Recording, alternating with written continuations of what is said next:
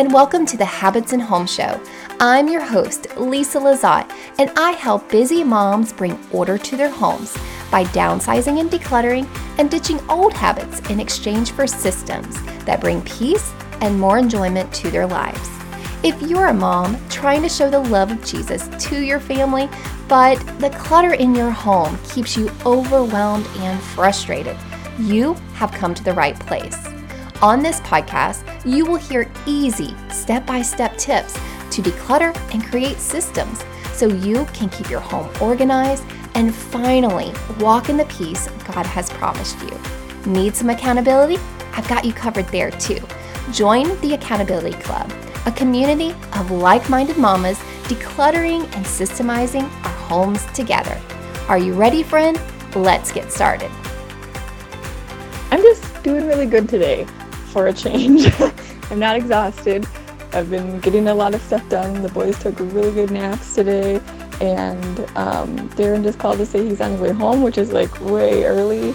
And I like like the sound of my voice on the phone with him instead of being all tired out and grouchy about things.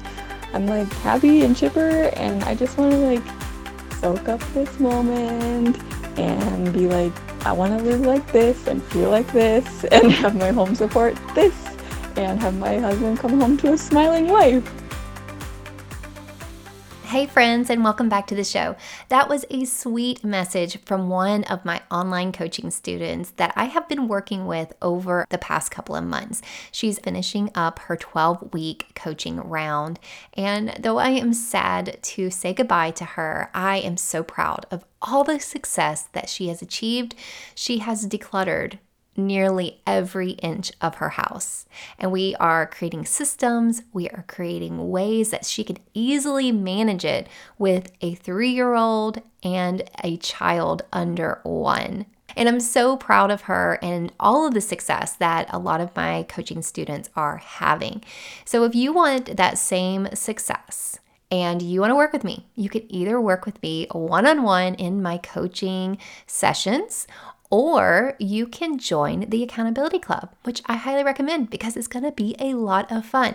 And we are tackling our kids' bedroom the first month. So it's a perfect time to start planning for Christmas and start getting prepared for Christmas. And it's a perfect time to declutter your kids' bedrooms to see what they're no longer playing with, what they don't need anymore, what they need to downsize because sometimes we get a little overindulgent and we shower our kids with toys that they don't really need.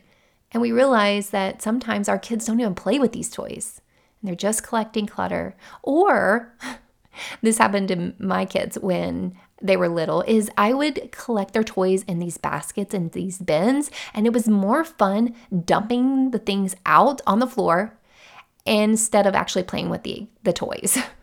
And you might have that happen with you as well and your kids. And you probably feel a lot of pressure. You probably feel some obligation because these toys have been passed down to your kids from their your husband's childhood and your mother-in-law is now giving gifting them to you. Let's not be those mother-in-laws one day, ladies. and they might have gotten these kit these gifts or these toys as gifts for Christmas, for the birthdays from your mom, your grandmother, the great aunt, whoever. And you just feel obligated and you feel bad for letting them go, for just getting rid of perfectly good toys, but it's too much. It's too much for your kids to manage. And it's too much for you to manage. And you really don't want to be spending your time managing all of those things that they really don't even play with because it's really hindering their creativity when they have too much. So, I will actually dive into that more in the Accountability Club next month. So, I hope that you take advantage of that, jump on in, as well as claim the bonus that is for the month of October, which is going to be a Christmas planning party. We are going to meet online on Zoom September 26th at 1 p.m. Eastern. Now, if you can't make it live, that's okay. You're going to have the replay to watch, but you're going to get the very printout that I am going to be covering today on the podcast, which is a Christmas planning guide. I'm going to be walking you through that exact process. Now, if you just want to take this podcast and you want to be a podcast student, great, I love it.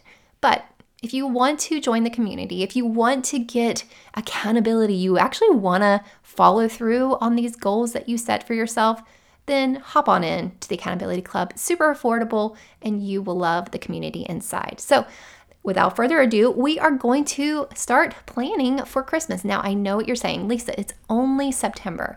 I don't want to just skip all over all of those other holidays and start thinking about Christmas.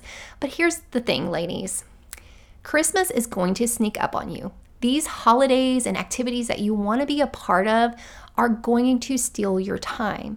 And so, if you can lay out a plan and lay out a system for shopping for Christmas and have an idea while you are out and about and you come across really good gift ideas and really good deals, then you know who exactly you are shopping for. And you are going to be so much more prepared going into the Christmas season. Okay, so I'm going to go over the Christmas planning guide, but make sure that you hop on into the Accountability Club and claim the Christmas Planning Guide worksheet, as well as be able to join us live on the Christmas Planning Party.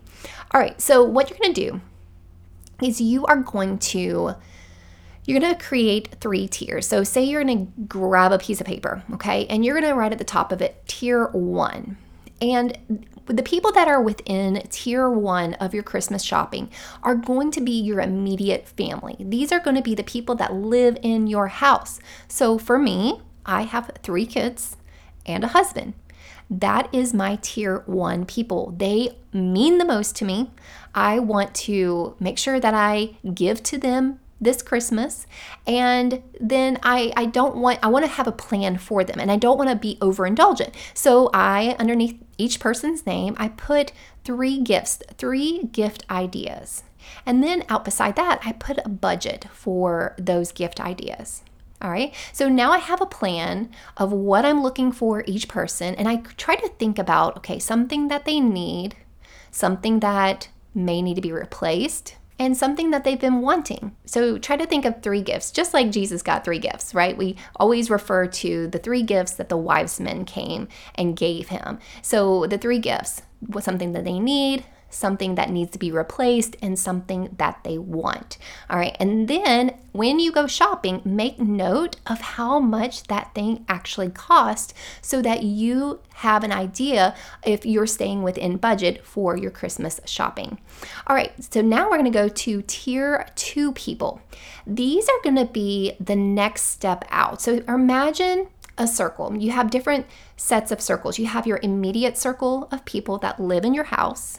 Okay, that's your tier one people. Then you have the next set, the next circle out. And this would be your extended family. This would be like cousins, aunts, uncles, your nieces, your nephews, your mother in law, father in law, and your parents, and maybe your brothers and your sisters.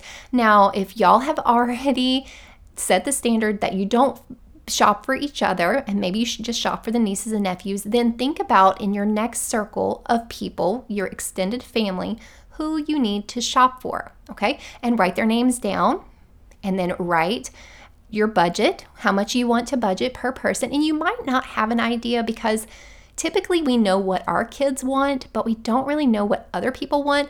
And we kind of don't really consider what they want. Sometimes we shop out of like what we want people to have, and I really don't like shopping that way. Um, I really don't like giving gift cards as well, but when I do give a gift and I don't know if the person's going to like it, I just go ahead and include the receipt. I'm not worried. And if you can get a gift receipt, great. But if you can't, y'all, people people money is, should not be taboo.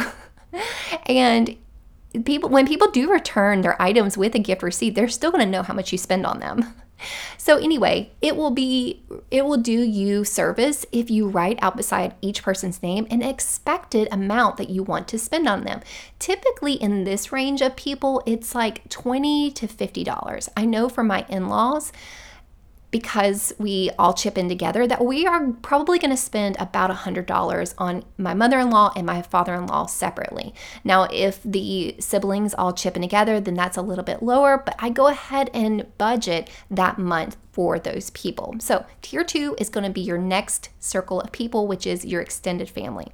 All right, going on to tier three, this is going to be people outside of your inner circle, which is your immediate family, and your extended family. Think about any parties that you are typically invited to each and every year. This might be work parties where you have to bring a secret Santa gift. This might be church parties where you do a crazy Santa exchange. So think about any parties that you need to go to, any friend parties, church parties, work parties, etc. So go ahead and plan and put out to the side a budget for how much you're going to spend. Typically in this range, it's about 10 to $20 depending on your circle of friends and the demographic that you are living in. So, of course, go ahead and write out beside that and maybe write down a couple of ideas for what you might want to buy for those different events and write down the event names. And you will find all of this on the Christmas planning guide. So hop into the accountability club and get that worksheet. All right, friends, so I'm gonna go back over how to plan for Christmas to make it really easy, simple, and help you stay more on the minimal side and not go over budget. So create a list of three tiers. Your tier one people are gonna be your immediate family. Write down those family members' names, three gifts that you wanna buy them, or one or 10, however, whatever your family traditions are. Write down what the ideas you have something that they need, something that they need to be that needs to be replaced and something that they may want. And then write out beside that what what you are budgeting for each of those items. Your tier 2 people are going to be your extended family and the agreements that you have as far as what what are the expectations of who you are shopping for and buying for and then your tier 3 people are going to be any work parties anybody who is out of those two inner circles these are like your Christmas parties where you're doing a secret Santa exchange. And then you want to write those event names down and then write the budget that you have planned for each and each one of those events. All right, friends, I hope this helped you plan for your Christmas shopping. I definitely want you to be prepared going into the Christmas season so that you do not feel stressed. Something else that I recommend doing though is decluttering and downsizing before you go into Christmas because it is going to get you into a minimalist state of mind.